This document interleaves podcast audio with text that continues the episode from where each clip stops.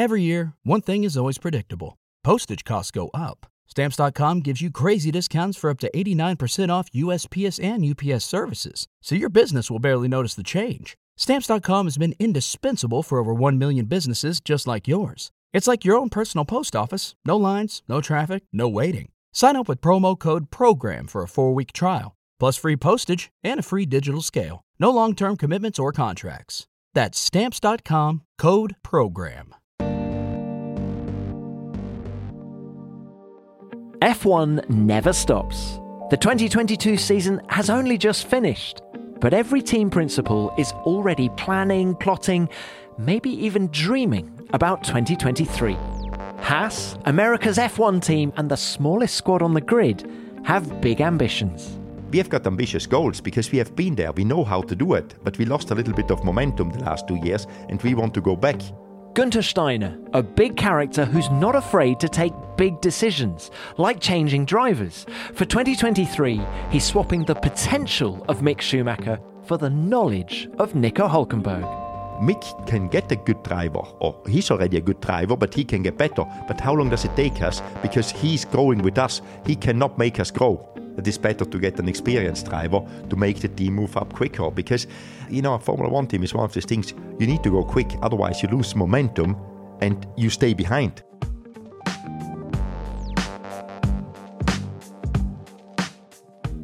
Welcome to F one Beyond the Grid with me, Tom Clarkson.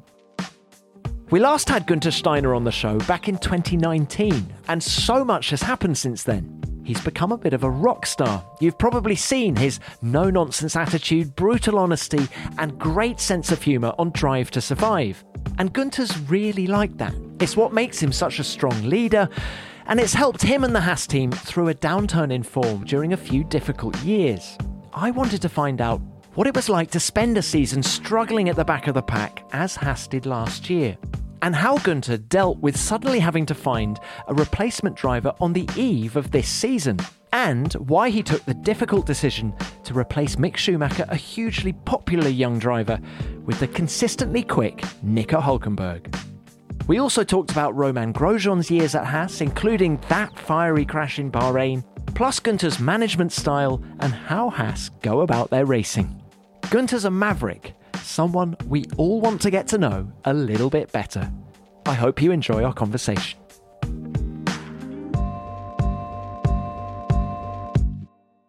Guenther, it's lovely to have you on the show again. It's been three and a half years, would you believe it?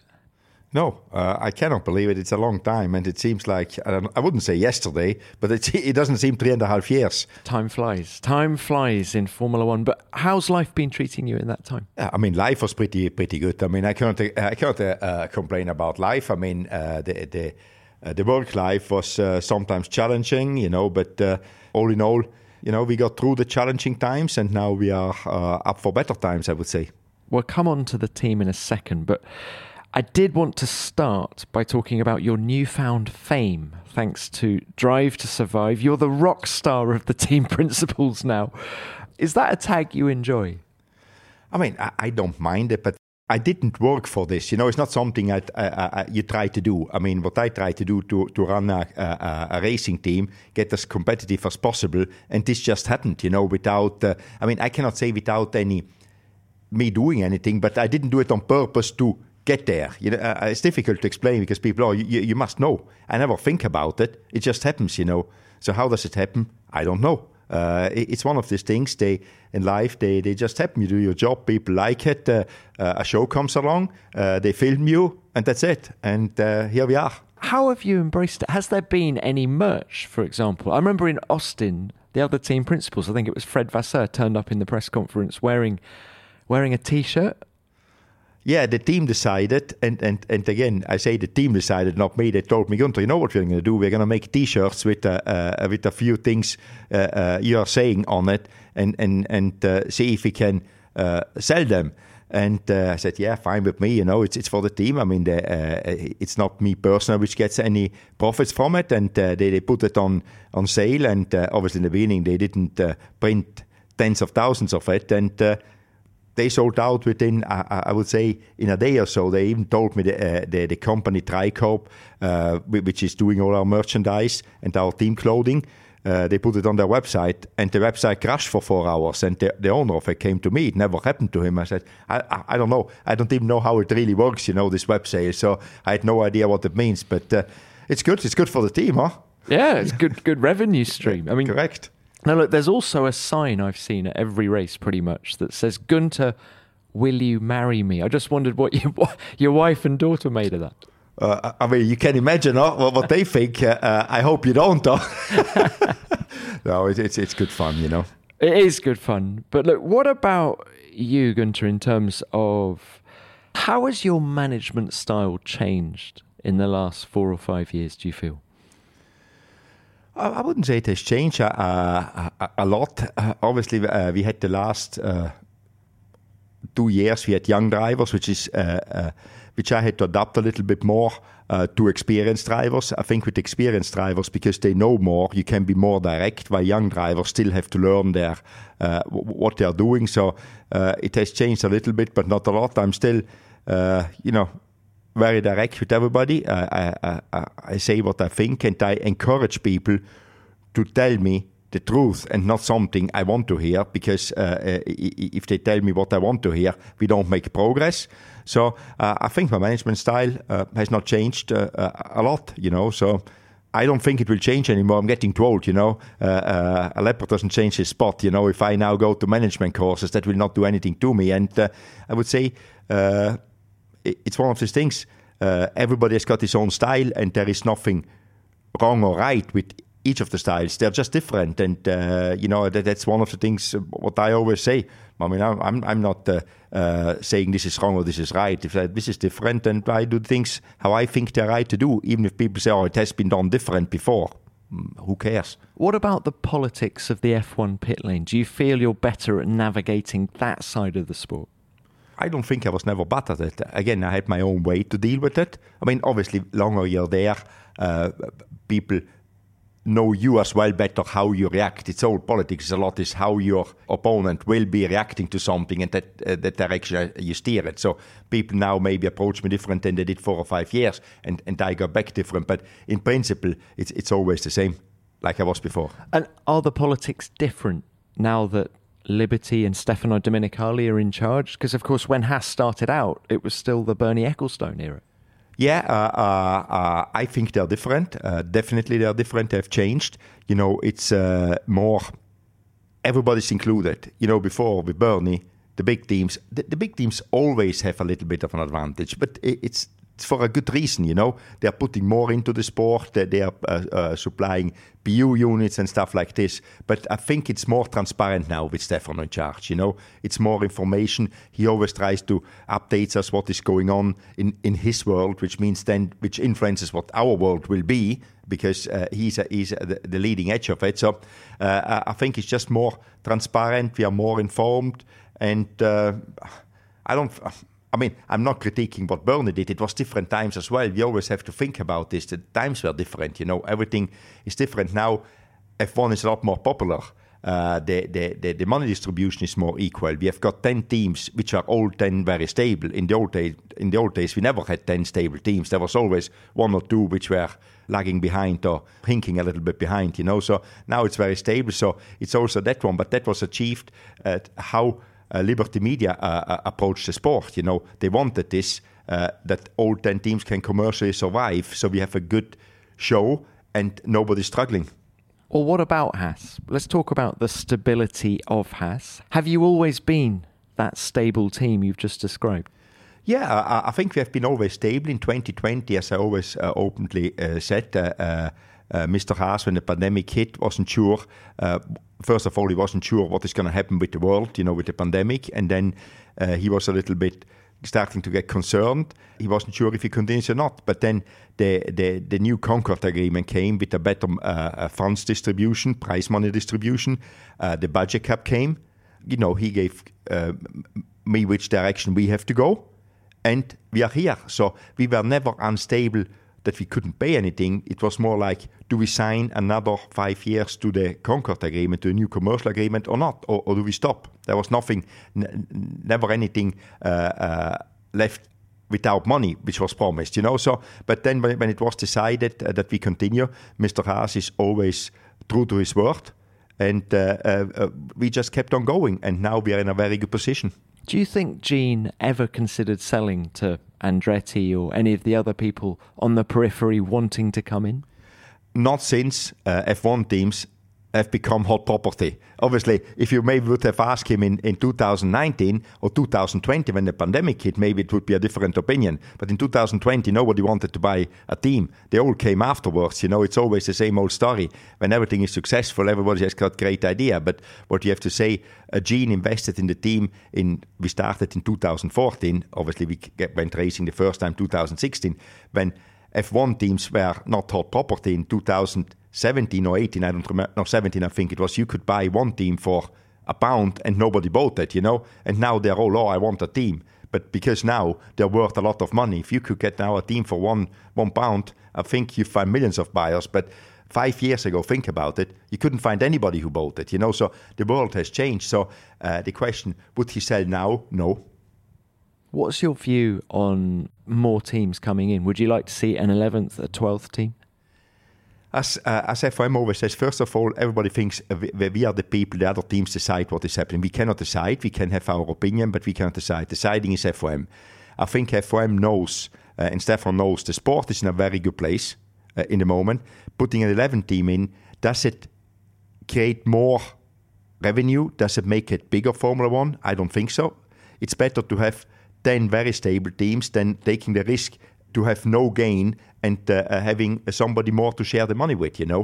Uh, it's very stable in the moment. So obviously, if a, if an eleven team comes and they bring, let me say, ten percent more revenue, why not? But if an eleven team comes and just takes an eleventh of the revenue which is there now, so you, you dilute everybody else's revenue, why would you do that? Because I think the grid with twenty cars is pretty full. And as I said, they are very stable, not only right now, but also for the future, because they are all owned either by people which know what they're doing and can uh, uh, run a team, or they are, uh, they are owned by, uh, by corporates, which we know uh, they can continue, you know, and uh, we have got now uh, Audi coming in. Uh, they decided to buy a team, not to put their own one up, because it isn't an easy task now to put a Formula One team up from zero. Did you talk to Audi?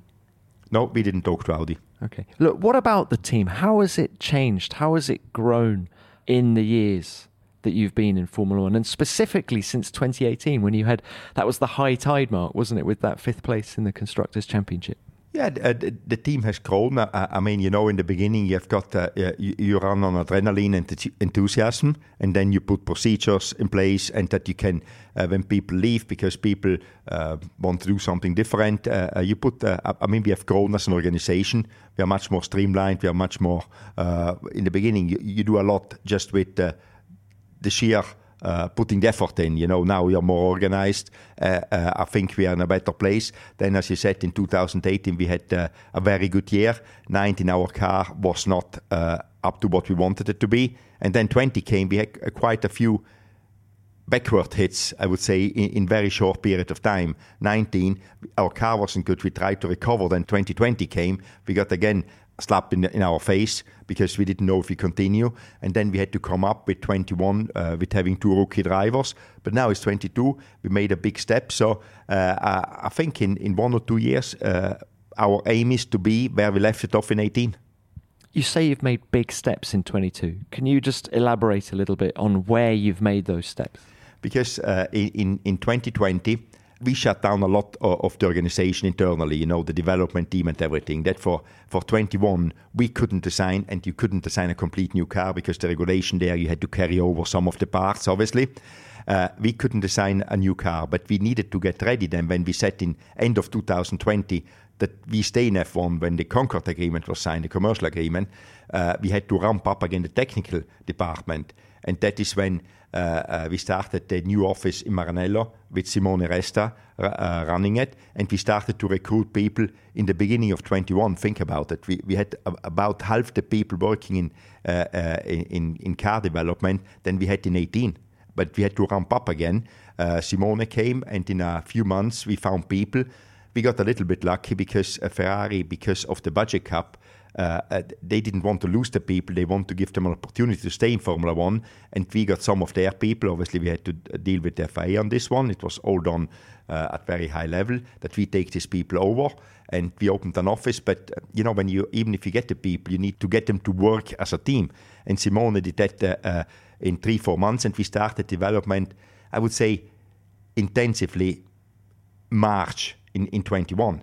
And if you see what the guys did in, in eight months, starting, I wouldn't say from zero, but from fifty percent, to come up with a car where we moved on from last year to this one. And therefore, I'm confident that going forward with the step we did in twenty-one, we can keep on moving up, you know, and uh, uh, as I say, I'm, I'm, I'm cautiously confident looking at next year that these guys did again a good job, but not because they just worked together for a year. You know, they're just getting better. All the organizations getting better. Uh, they, they're just more efficient. They know each other. They know uh, their weak points, their good points, you know, everything. So they're working just like a, a, a team now, and uh, that should give us a better car for the future. And that is where we came up in the last two years, as, as you asked. Why did you choose Maranello for the design office? It came convenient because, as I said before, uh, Ferrari had some engineers, and if you need less engineers, what have you got left? Offices, empty ones. So uh, it was no point uh, to put them somewhere else uh, uh, because it was much easier and to get ramping up quicker when you uh, I spoke with Mattia. They had offices because they they, uh, they They didn't need them anymore because they had less people. So I said, can we rent them instead of going outside Maranello to rent some offices? But what I have to say, Dallara is still involved because we had a lot more people at Dallara, but Dallara is still involved with our team. Uh, you know, there is, uh, depending on the time of the year when we need a lot of resources, like now, I think we've got about fifty, sixty people working at Dallara for us. In summertime, we've got less because there is less work done. That is the advantage of Dallara. They can give you people less and more. And also Dallara still makes uh, uh, the chassis, the wings, uh, uh, uh, and uh, a lot of the of the uh, of the components they still make. Not everything, but a lot of it. But we have got engineers there as well. So the decision was, should we move everything to Parma or Bahrain or the Melegari where Dallara is, or should we keep it in Maranello? And Maranello came then very easy because forty percent of the people which work there, they worked at Maranello before. Some of our people, which we kept on o- o- over twenty-one, they worked in the wind tunnel because we used the Ferrari wind tunnel, so they were located in near Modena. There was no point to move everything to ba- Parma and move seventy, eighty people up to Parma uh, and find new offices there. So that was the reason why uh, we decided we move into uh, the, the Ferrari facility Maranello. We have a different entrance, so nobody gets uh, says uh, we are just copying it. We have different entrances. It's all supervised by the F I A. So just to be clear, that the car is designed in that design office led by Simone Resta in Maranello. It is then built in Parma at Dallara. The car is designed mainly Maranello, but as I said, in, in Dallara there are also, uh, depending on the time of the year, between thirty and fifty people. The car is built, the parts are built in Dallara. We always do the first build of the car in Dallara because it's easier, because there's access all uh, to their uh, uh, composite uh, uh, factory, to their machining shop and, to, uh, and all that stuff. But then the car moves to the U K and is rebuilt there. It doesn't go back to Dallara anymore, the car. There is no mechanics at Dallara, there's just engineers. The commercial office is uh, partly in, uh, mainly in the U K, and I'm in the U S. A new year full of surprises. But one thing is always predictable. Postage costs go up. Stamps dot com gives you crazy discounts of up to eighty-nine percent off U S P S and U P S services. So when postage goes up, your business will barely notice the change. Stamps dot com is like your own personal post office, wherever you are. You can even take orders on the go with the mobile app. No lines, no traffic, no waiting. Schedule package pickups, automatically find the cheapest and fastest shipping options, and seamlessly connect with every major marketplace and shopping cart. There's even a supply store where you can stock up on mailing supplies, labels, even printers. Stamps dot com has been indispensable for over one million businesses just like yours. All you need is a computer or phone and printer. Take a chunk out of your mailing and shipping costs this year with Stamps dot com. Sign up with promo code PROGRAM for a special offer that includes a four-week trial, plus free postage, and free digital scale. No long-term commitments or contracts. That's Stamps dot com, code PROGRAM. Get ahead of the postage rate increases this year with Stamps dot com. It's like your own personal post office. Sign up with promo code PROGRAM for a four-week trial, plus free postage and a free digital scale. No long-term commitments or contracts. That's Stamps dot com, code PROGRAM. Talking of the commercial office now, how much of a game changer is this MoneyGram deal? It's a big game changer. What we did, uh, uh, what I realized, twenty-one, we have to get more commercial, you know, finding more partners, work harder on it. And then uh, we employed a, a marketing director. He he joined us beginning of twenty-two. And uh, with, the, with two people around, uh, uh, Mark came on board. We, we recruited a few more people and we got a good momentum with sponsors, you know. Sponsors see that we can do better, that we are on the up again. And everybody sees what Formula One in the moment is happening. The, uh, the popularity is getting a lot bigger than it was three, four years ago, as we said, you know. So a lot of people watch it. And uh, I think a, a lot of people, you know, a lot of people like underdogs. A lot of people like what we are doing because uh, they see we work hard. We get uh, we get up and down results. There is always something happening. And uh, and uh, we have got now a good commercial department, which can show the, the potential sponsor what is possible. That is why we made Uh, gains in, in that department as well. But back to MoneyGram, they see something coming. Uh, they, they're a global company based in America, but uh, ninety percent of their markets, they have F one races. So for them, it's a very good tool to market their company. Otherwise, they wouldn't do it. They don't do it just for fun because it's a lot of money, you know. Uh, so uh, I think they, they saw what is happening in the United States with Formula One, and they said, let's be one of the first big companies, new companies, which go into Formula One in the U S. And I think they, they were very smart because they came in at the right time. How much does Jean understand Formula One now? Because you've been making all these changes, first in Maranello. I would imagine you were courting MoneyGram for many months before you actually did the deal. This was all happening during the most difficult season in the team's history, twenty twenty-one. Did Jean understand what was happening in twenty-one? You're at the back of the grid, but he could see the light at the end of the tunnel. Yeah, uh, I mean, I, I, I've got a very good dialogue with Jean, and I explain him always what I do. He lets me do it, but I, I think he trusts me because I, I normally do what I say I'm going to do and I achieve it. You know, obviously I don't achieve everything what I say because uh, uh, it's also, you cannot, but he can see that when I explain him something, Jean is very smart, and I explain him, this is what we need to do, this is what I'm going to do, you know, and he said, yeah, uh, you know, and uh, when I deliver, obviously he sees that I'm able to do it. So that, that, that I think, that for he trusts me because I'm never saying something which is, uh, you know, is how you want to do that. And if you ask how do you, how you're going to do it, I can explain it, you know. That is how Jean got into F one. Before Jean decided to get into F one, he spoke with me for one and a half year, you know, to see if I actually know what I'm doing, you know, or, or how, how this should work. So uh, I, I think uh, Jean understands very well, even if he's not involved uh, in the day-to-day running, or if you see him at the racetrack, he just watches, you know, he sees, he, he likes it, and, and he looks around. He understands a, a lot more than people think he understands, you know, what is going on behind the scenes. But he let people work, you know, and as long as I deliver, I mean, sometimes when something goes wrong, he has got an opinion o- about it, obviously, because it's his team, it's not mine. But uh, I, I think he has got a good understanding what is going, a very good understanding what's going on here. You say it's his team, not yours. Do you think there'll ever be a shareholding in the offing for you? I, I don't know. I, I don't want to go there because it's the same as I said before. Uh, five years ago, uh, who wanted a shareholding in an F one team? You know, that would be a little bit opportunistic. That is his decision, not my one. Just that it's it's your character permeates through every bit of the Haas Formula One team. It is almost you. I wouldn't go there. It's, it's, uh, it, you know, obviously, if you lead, and you know that I do dit, uh, this with passion. I, I'm not doing this to do just a job, because then I would do something different with the effort I put in here.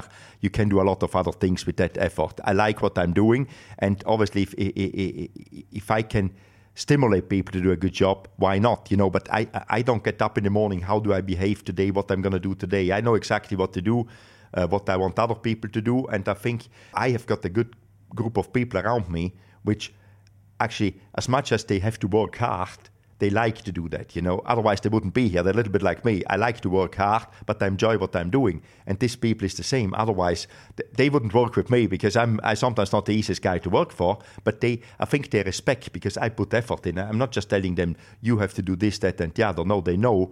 I li- we decide what we are doing, and then they are able to do what how how they how they do it. I, I mean, I, I don't say I don't care, you know, because there needs to be a certain level of uh, things what I look at. But they know this is what we are doing. They have got freedom to do it, you know, which is nice in life. You know, you've got uh, some autonomy to do how you want to do it. I'm not micromanaging or anything. We sit, we decide, and then we go. Which uh, uh, and I've got the same. I'm fortunate as well with Jean, the same thing. You know, I explain him what I'm doing, and then he says, how you do it? I'm not getting involved. I don't need any work, you know. Before this Haas opportunity came along, you were running a very successful carbon composites business in the U S. Are you still C E O of that, or do you just not have time for it? No, I'm still C E O, but I, I, I don't do any daily work. My business partner, Joe Hoffman, uh, uh, is a very good guy. We own the, the company together. You know, he loves to do it. And uh, again, he's one of them. He knows that I'm always available for him. We speak very frequently, you know. Uh, but I, I don't interfere with him uh, on a daily basis, because then how can you make somebody responsible for something if you then go and tell him what to do every day? No, he knows what he's doing. We get on as uh, uh, as friends as well, not only as business partners. And, and it works. It's uh, the company's uh, doing pretty well. Clearly, you empower the people who work for you. So let's talk drivers now. First things first, Roman Grosjean. We haven't had you on the show since his accident, which was almost two years ago to the day. How do you reflect on that crash in Bahrain? I, I think uh, I think we, we all can say we got lucky. I, I mean, that is the only thing you can say, that he got out of the car. I mean, if you reflect on it, you know, it, it, it is the, the, the, these twenty seconds, they were very long but very short, because there was nothing in between. If he doesn't come out, he doesn't come out forever, you know. So it, it's it's now brutal to say like this, but he was strong enough to to, to come out. And uh, obviously, once you see somebody coming out like this, it's just relief. You know, there's nothing else, and you can say this was. I mean, it was not only luck, because the cars are very safe. I'm not saying anything of this, but but how this happened. I mean, it couldn't have got any worse. You you, you run in to somewhere where it's it's the worst place on the racetrack to run into, and then you go on fire as well. What more can happen, you know? But he got out of it, and we were lucky, uh, and uh, it, it, it all ended good, you know? How did that crash affect you personally? I think I take it the way that uh, I say, you know, we got away with it. I respect it, but I don't dwell on it, you know? It's one of these things in life, you don't want to think every day about it. Mm. And was that the worst accident you've been involved with in your career? Uh, yes, as an accident, yes. But the good thing there was, after twenty or twenty-five seconds, we knew that he's okay. You know, uh, we had once an accident with Colin McRae. I think it was in Corsica, when he went off the road and the car was upside down. It was leaking fuel, and uh, they couldn't get him out. And you cannot get to the car. You don't know what is happening. I think the worst bit is, you know, there's an accident. You don't know what is happening. That is the, that is that is worse. But as an accident, uh, uh, this was absolutely worse, because it was, I mean, everything, a big crash and fire. What more you want? I mean, cannot get any worse. Interesting to hear you mention Colin McRae, because one of the questions I had for you was, who is the most talented driver you've ever worked with? And of course, your career spans rallying, and then of course Red Bull, Haas, just. Of all the people you've worked with?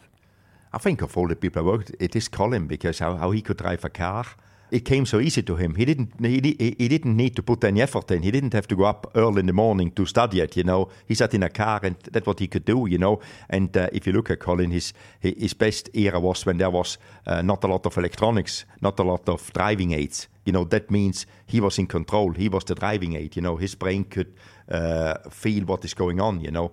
Uh, because when the electronic driving aids came, people which studied what they can help to do, you know, I don't know if he didn't want to put the effort in, uh, because he was so talented. Uh, he wanted to do it himself. And uh, I think uh, the, the period when he drove the Subaru and the, the first Ford Focus, that, w- that was his best uh, uh, time of life, because the cars were pretty brutal to drive. Do you think, though, rallying and circuit racing are comparable, or is it completely different disciplines? It is a complete uh, different discipline. Uh, I think they're all good drivers, and they all can adapt to the other series. But it's the same when you say uh, an oval driver. You know, it's difficult for for a very good oval driver to go in a car in, on an oval circuit, because I think it's just like, if you do it year over years, you just develop. You have a base talent, and you develop your skills. You know, like doing a job. And if you always go in ovals, you get very good at it. You understand the oval. But it's the same for a, a driver, which is, for a rally driver, going to an oval.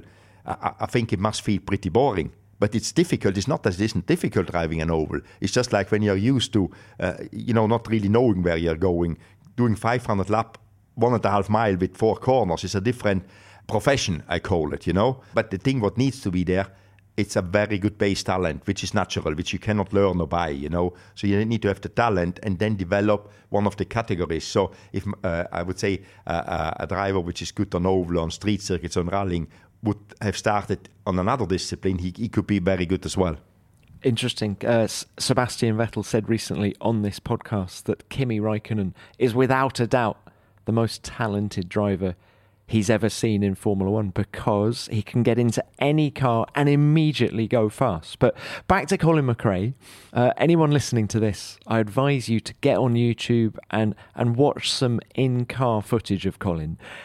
His car control undoubtedly was brilliant, but do you think he would have been capable of banging in twenty laps within three-tenths of a second of each other on a circuit in a Formula One car? If he wanted to do it, and uh, you would give him uh, enough time, I think he would. But I don't know if he wanted to do that. Uh, you know, uh, characters are different. You know, he wasn't the guy which would work really hard on data and stuff like this. He would sit in the car and go and drive it, you know, and... I, I don't know if he, if he would have had the patience or the will to do it, because maybe he didn't need it. Back to Grosjean quickly. Do you think you got the best out of Roman? I, I, I would say so. Roman, uh, I mean, we all know that he's a very good driver on a good Roman day, but he can be a very bad driver on a bad Roman day, you know. So, I mean, I, I think that is his character, you know.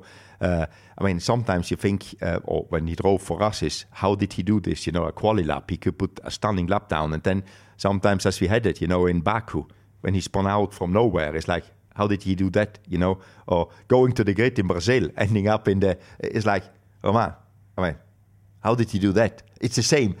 Positive and negative. It's just uh, one of these things. It's Grosjeaning, you know.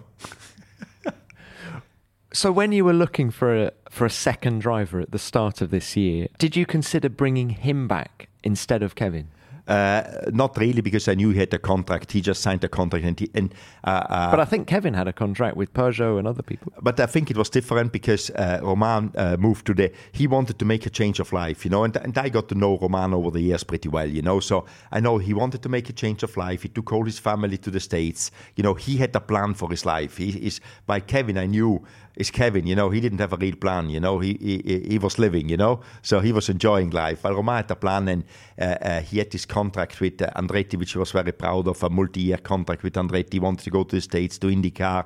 He did IndyCar before. He was very positive. I said, I don't think I, been, I can persuade him to do something. It would have been difficult because I respect he has got three children, three uh, three kids, you know. He's got the wife and no change. And while Kevin is much easier, Kevin is, uh, you know, more like me, you know.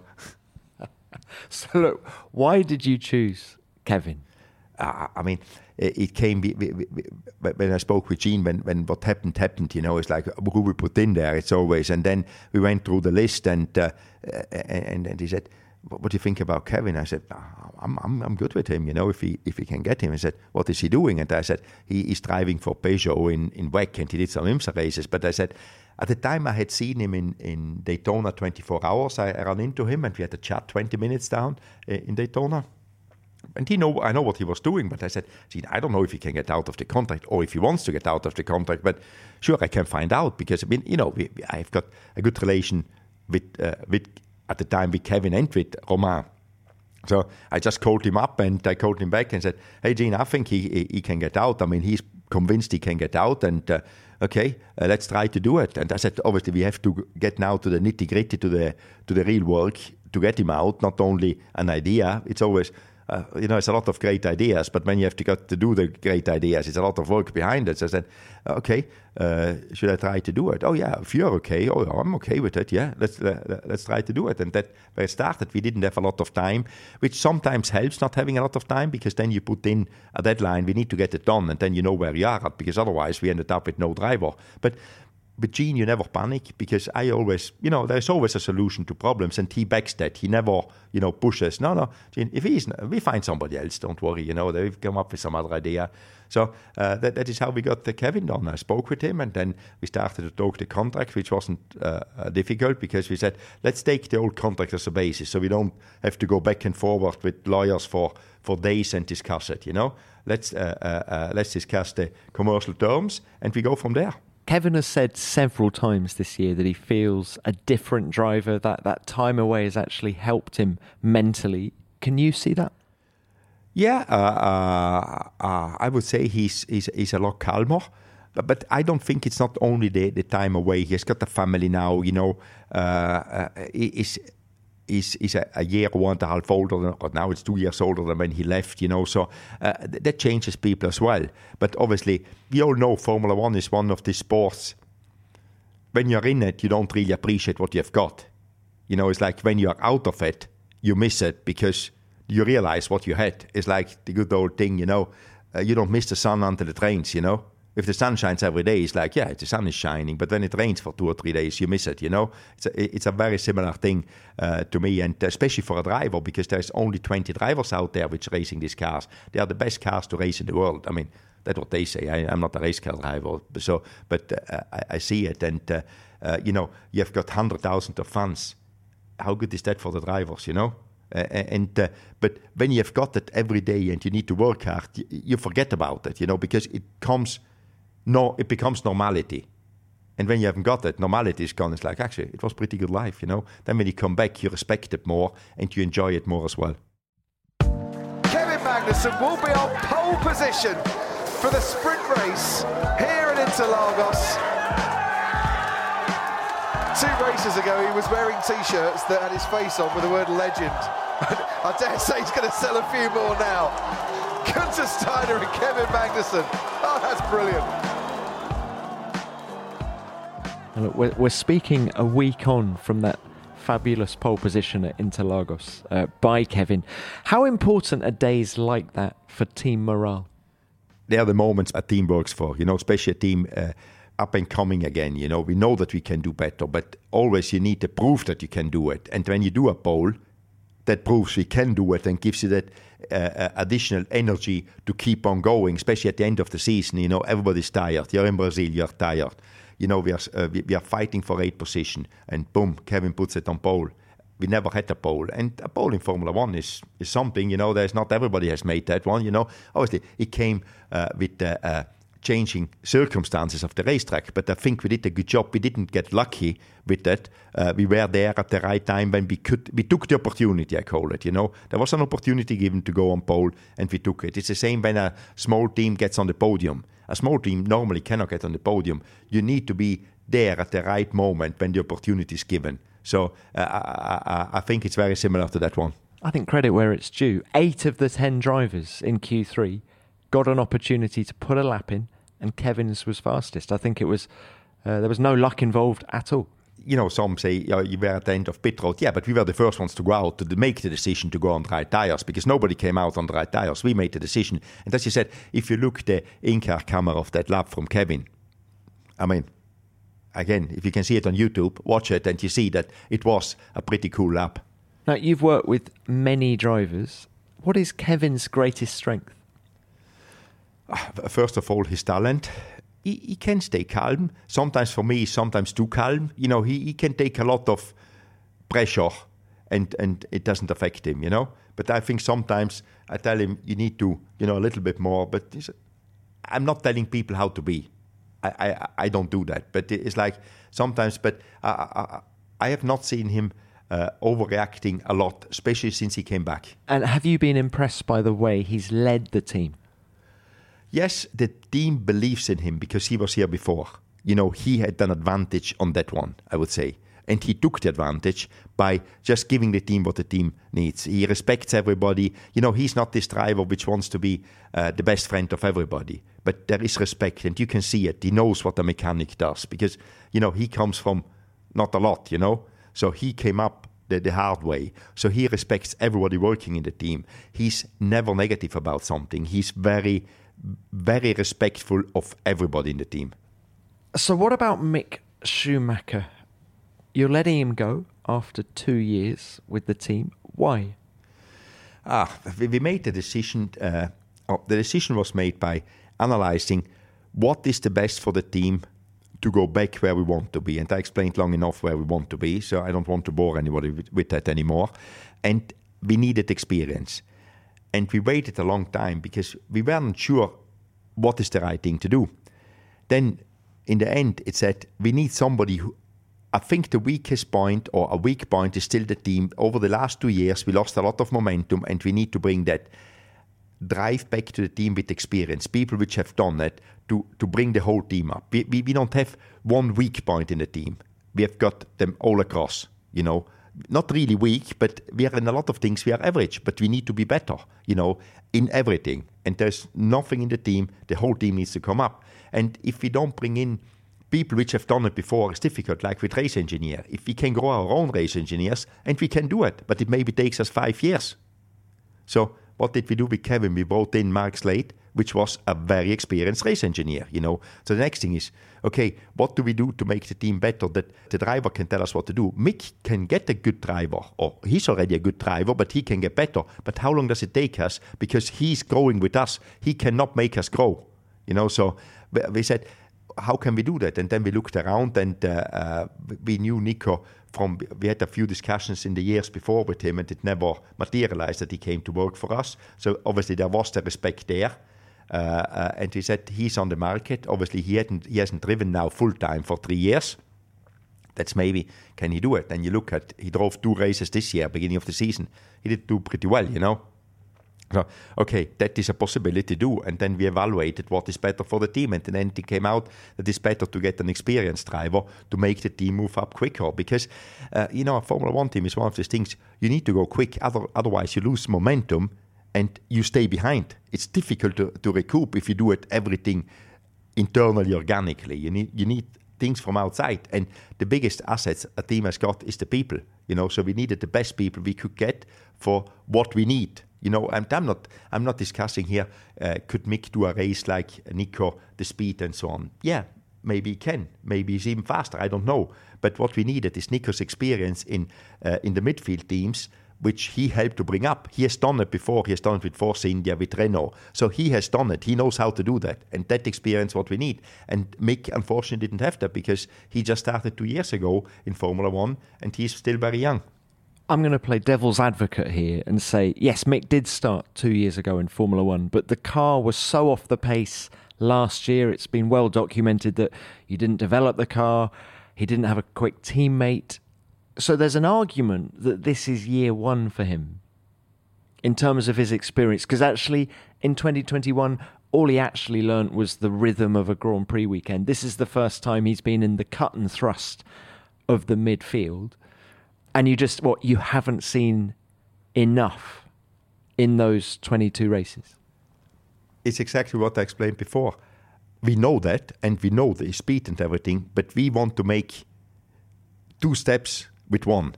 And that is bring experience that, as I said before, he, he's like the team. We need to get better. He, he and he will get better when he's driving, but how can we get quickest there by bringing experience in? You know, it's the same. I said before, we have uh, there is a lot of young race engineers out there which can be as good as anybody, but it will take them time because to make experience, you cannot buy it. You need to make it, and it takes time. And for us, the quickest way is doing it a different way because we haven't got time forever, you know, with a team. Uh, I mean, uh, to, to attract good people, you need to have success. You know, it's it's it's all.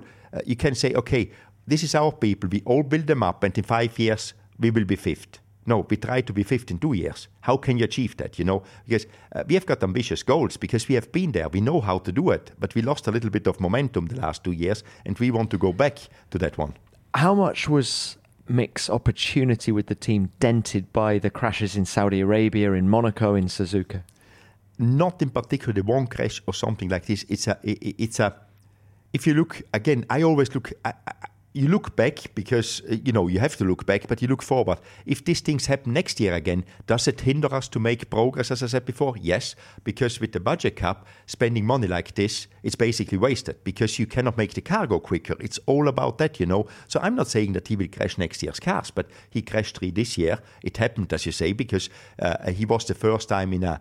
Uh, in a decent car, you know, because as you said, last year's car wasn't good, and he had to fight with the best of the best now, you know, so he took more risk, obviously, and it didn't pay off. Maybe it would have been his last crash this year, and he would never crash again. I don't know that, and we will not know that uh, now, or at least for next year. But uh, in the end, we didn't want to take that risk, you know, and we said we take somebody who knows how not to do that so we can focus when we do our budget. This is the money we're going to spend on development and not put it there just for crashes if they happen. So Hülkenberg, as as you've already said, uh, he hasn't raced full-time for three years. How much of a concern is that? Because I, I, I use Alonso as an example. He took two years out in which he continued to race in W E C, he did Dakar, and yet he says it took him more than half a year to get up to speed when he came back in twenty-one. Uh, Fernando is also seven years old, though, you know. So that, that doesn't that, no, uh, that doesn't help him, you know. So no, uh, no, uh, it will take him some time, and that was our uh, uh, our biggest concern when we looked at it.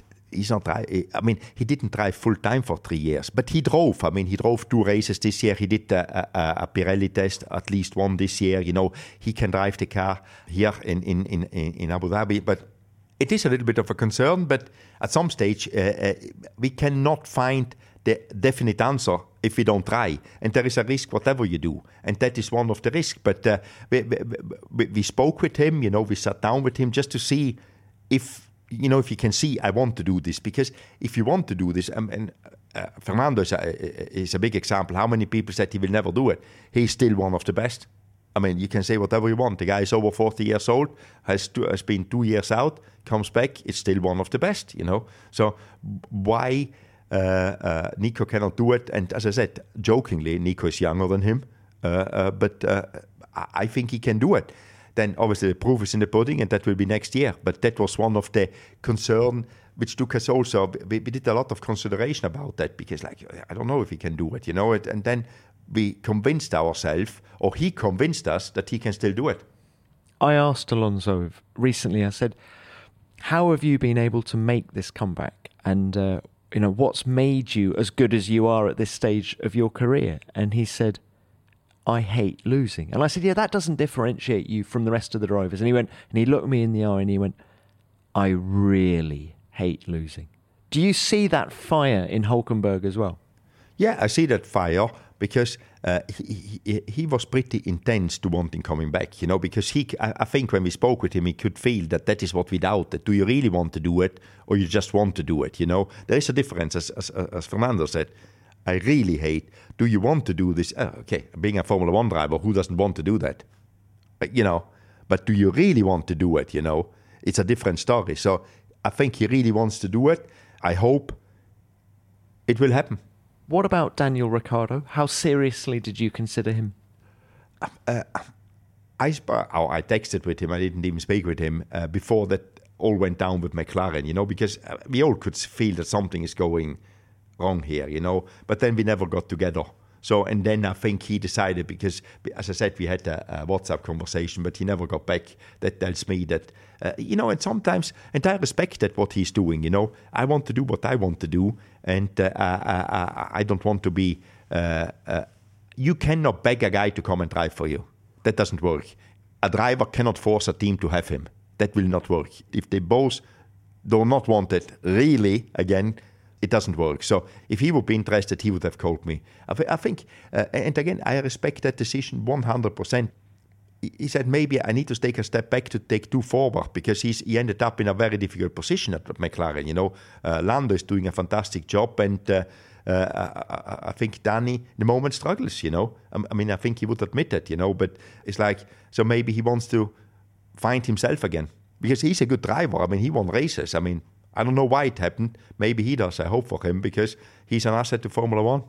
So do you think Hülkenberg and Magnussen are going to be a difficult combo to manage? And I and I, and I hark back to the twenty seventeen Hungarian Grand Prix, Suck my balls, Nico. No, I don't think. I think they spoke. I don't think. And I always say they don't need to be the best mates as long as they respect each other. But uh, I think they respect each other. I spoke with both of them about the other one. They're both pretty cool about it. And and as I said, maybe I'm uh, my my management style maybe is better with experienced drivers, you know, uh, than with young drivers. As I said before, I I, I tone down, but uh, it, it's like, I can tell these guys what to do, and they understand me both, because they know I'm doing it for passion, not to be nasty or anything, because I've no, but, uh, and I think they know me both long enough as well, you know, to know, Mike, I'm not the easiest uh, guy to get along with, but I, I never ho- hold grudges, you know, I mean, it's, you know, I, I say what I say, and then we move on, but I need to tell you, you know, and you need to be strong enough Uh, uh, to uh, uh, to take it, you know. But you can get back at me as well. I'm not getting upset, you know. Uh, yeah, maybe I get upset at the moment, but if it is uh, constructive, I take it on board and try to make it better. I want that input, you know. How can we do better, you know? Did you consider Hülkenberg um, as a replacement for Nikita Mazepin at the start of this year? I think he was on the list, but there it was like, I think the the Kevin solution was almost too easy once he came up, because we know him, we knew we know what we get while bringing some, and he knew the team. You know, he just had a, a, a head start in a difficult situation, because we had only two weeks to go. You know, now we have got three months or two and a half months to go, so it's a little bit more time. With two weeks to go, when you have somebody who knows everybody, who knows uh, our processes, you know how we work, because uh, you know we work a little bit different than than other teams. You know, so if you have got all this, it gives you a head start, and as we could see uh, by Kevin finishing uh, uh, fifth in Bahrain. Right. So, what are the team's goals? You've got the driver lineup. You've got the established design department in Maranello now. Fighting in the midfield, going forward. That is the team's goal. What it will be, you know, you, you, you cannot put a position to it, because the, the teams are all strong now. There's a tight group of four or five teams which can do anything, you know. And next year it will be even tighter. We want to be in that group and fight for as much as we can. All right. Well, look, best of luck with that. We're at the end of a long season, Guenther, and just before we go, uh, I just, what does the winter look like for you? What happens next? What happens next? Uh, we work on next year's car. I mean, it really uh, doesn't stop. It doesn't stop. No, no, it doesn't stop. I mean, I think I hope the, uh, the the guys of the team, they can take a week or two off, you know, properly off. I mean, I, I always, I mean, I, I go back now. I go back to the States and. Uh, Uh, I will have Thanksgiving. I work the two days up to Thanksgiving, have Thanksgiving the four days, and then I think I got enough uh, drive again to focus maximum for uh, uh, twenty-three, because it's very important. But I, I don't need to do any self-motivation. It's all there. Once once you've got the energy back of a long season, you know, a few days with the family, you know, just relaxing, not thinking about Formula One. The hunger is there again to do better. So uh, I, I never struggle with that one. And then at Christmas, obviously, we'll have a, the, the week between Christmas and New Year is quite, uh, I wouldn't say quiet, but uh, I think we've got a lot of things in place this year. So we don't need to, uh, you know, panic. We have got drivers, we have got uh, MoneyGram as a tight sponsor, we got Haas, C N C, always there with us. You know, Jean is in a good place. I hope uh, there is no drama over Christmas. Fingers crossed, because uh, drama...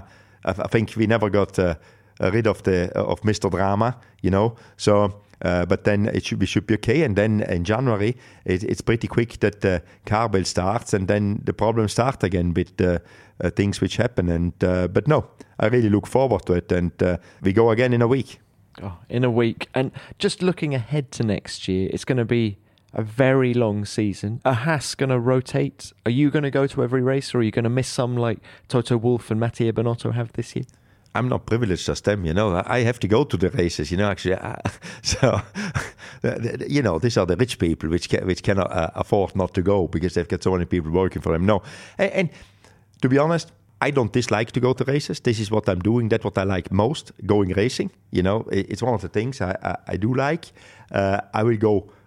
Hopefully, you know, with twenty-four races, you never know if you're sick on one race or something. I hope I'm not, and uh, I will go to uh, to to all the races.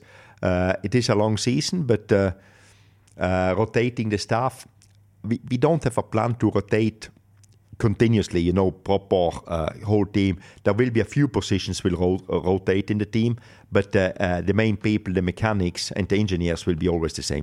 All right. Guenther, it's been wonderful to catch up. I hope we can do this again three and a half years. In three, before three and a half years is up. Guenther, thanks so much for your time. No, thank Great. you. Thank you.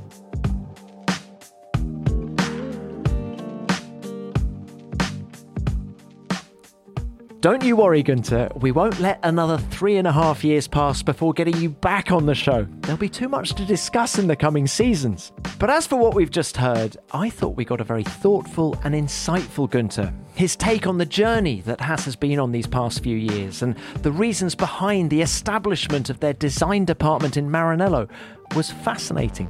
Equally, he was very logical in his explanation as to why he chose Nico Hülkenberg ahead of Mick Schumacher for twenty twenty-three. Time will of course tell whether it was the correct decision. Guenther, many thanks for your time. Enjoy Thanksgiving with the family back in the U S, and I'll see you soon. Now, as ever, please send in your thoughts and stories about Guenther. Tell me what you think of the season that Haas has just had, or what you think of their decision to replace Mick. Send me what you have at Tom Clarkson F one on Twitter, or use the hashtag F one Beyond the Grid. Which of course brings me on to what you sent in about Sebastian Vettel after last week's show. We received literally hundreds of messages, and thank you to everyone who wrote in. And here's a small handful from the mailbag. Gerald had this to say: Sebastian has always been my F one idol. Ever since I was young, I would always watch the Singapore Grand Prix, where he would totally rule. My dad got me a Sebastian Vettel polo t-shirt, which made me more in love with him than ever. And Rahul Arora, we'll come to you next. Thank you, Tom, for this episode. It was wonderful to hear from the legend reflecting on his illustrious career with such humbleness. Wishing Seb all the best for his future endeavours. And Melam El Abed, you're next. The end of an era, but the start of a legacy of a legend. Without a doubt, Seb has been one of the best drivers Formula One has ever seen. As he once said, everyone is a Ferrari fan. Well, I believe that everyone is a Seb fan. Great episode. And Aaron, we'll come to you now.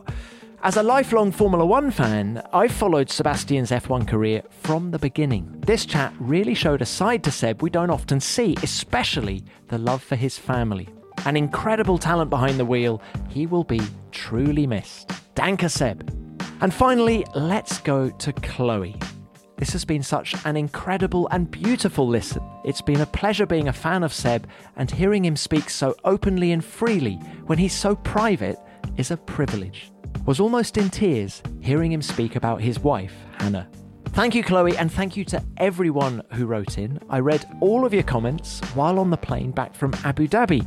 Well, that's almost it for this week, and please remember to send in your thoughts and stories about Guenther Steiner, who, I might add, mentioned Kevin Magnussen a lot during our chat. I had a brilliant conversation with Kevin earlier this year where he talked about his F one return, and there's a link to that episode in the show description. Plus, check out our back catalogue for almost two hundred interviews with F one stars from every era of the sport. The season might be over, but we've got some big names lined up between now and the end of twenty twenty-two. So thanks for following, reviewing and rating the podcast, and for listening. F one Beyond the Grid is produced by Formula One and Audio Boom Studios. Until next time, keep it flat out.